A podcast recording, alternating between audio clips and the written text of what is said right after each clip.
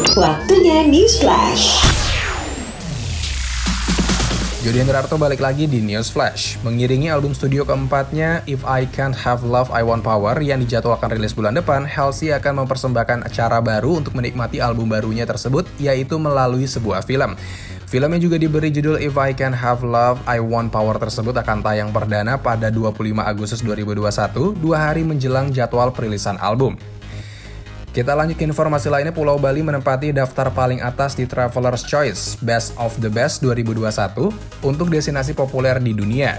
Posisi Bali diikuti London, Dubai, Roma, dan juga Paris. Daftar peringkat lokasi wisata ini merupakan program tahunan dari TripAdvisor berdasarkan hasil pengamatan dan pengalaman jutaan penggunanya di seluruh dunia.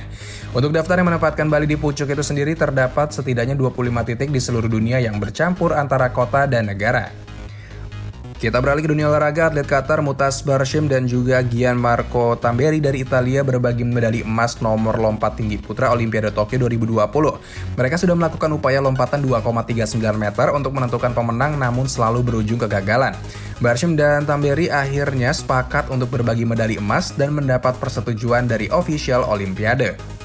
Lanjut ke dunia sepak bola, Andriy Shevchenko mengumumkan bahwa dia meninggalkan kursi pelatih timnas Ukraina setelah kontraknya berakhir.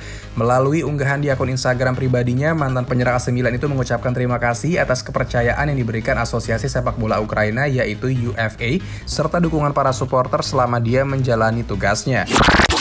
Update terus berita terbaru cuma di News Flash. Itu dia tadi News Flash bersama saya Jody Hendrarto.